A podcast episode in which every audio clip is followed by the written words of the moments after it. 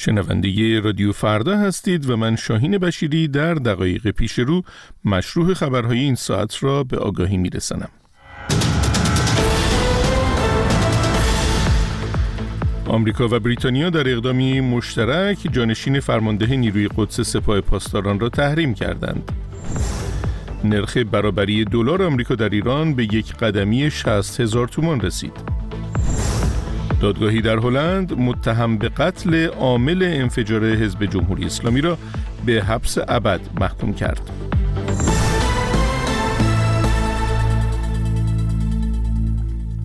آمریکا و بریتانیا روز سه‌شنبه در اقدامی مشترک اعلام کردند که محمدرضا فلاح‌زاده جانشین فرمانده نیروی قدس سپاه پاسداران را در فهرست تحریم‌های خود قرار دادند. وزارت خزانه‌داری آمریکا در بیانیه‌ای که در این باره منتشر کرد همچنین خبر داد که ابراهیم النشری از اعضای گروه حوثی‌های یمن را نیز تحریم کرده است. در فهرست تحریم‌های روز سه‌شنبه وزارت خزانه‌داری آمریکا یک کشتی نیز قرار دارد که بیش از صد میلیون دلار کالای ایرانی را به شرکت‌های چینی حمل کرده بود.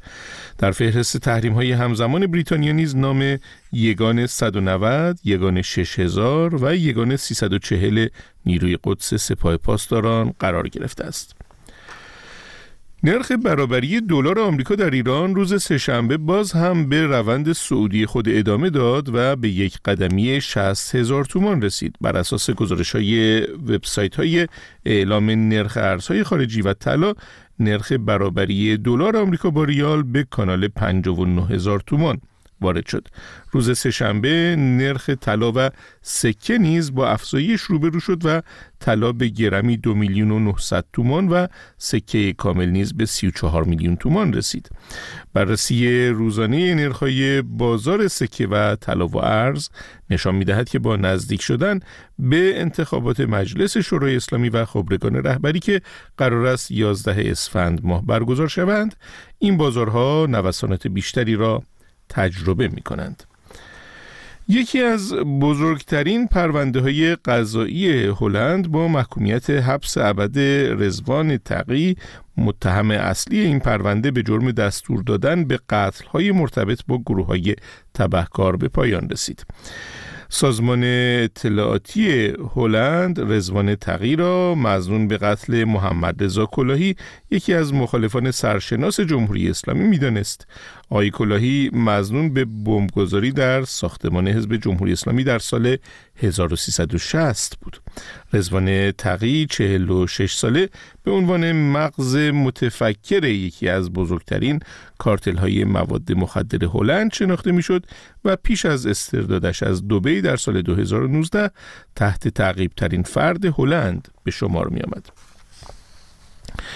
ادامه سرما و بارش برف و باران روز سه‌شنبه مدارس را به تعطیلی کشاند و گاز برخی پتروشیمی ها نیز قطع شد.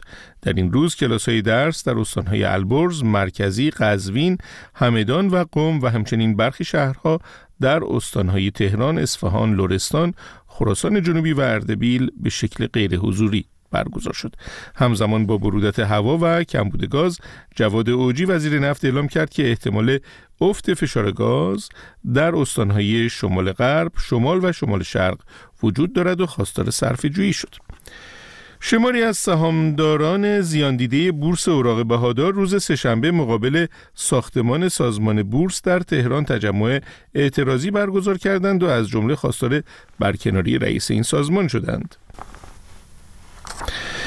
شاخص کل بورس اوراق بهادار تهران روز دوشنبه در ادامه روند کاهشی یه روزهای اخیرش به رقم دو میلیون و چهل و نه هزار و چهارصد و سی و هفت واحد رسید. در معاملات دو هفته اخیر بازار سهام ریزش بیش از پنجاه هزار واحدی شاخص کل و خروج بیش از سه هزار و چهارصد میلیارد تومان سرمایه حقیقی را تجربه کرده است. مجید عشقی که پیشتر قائم مقام شرکت بورس کالای ایران بود، از مهر ماه هزار و چهارصد به عنوان رئیس سازمان بورس اوراق بهادار انتخاب شده است. شنوندگان عزیز، به پایان این بخش خبری از رادیو فردا رسیدیم. بخش بعدی خبرها تا یک ساعت دیگر.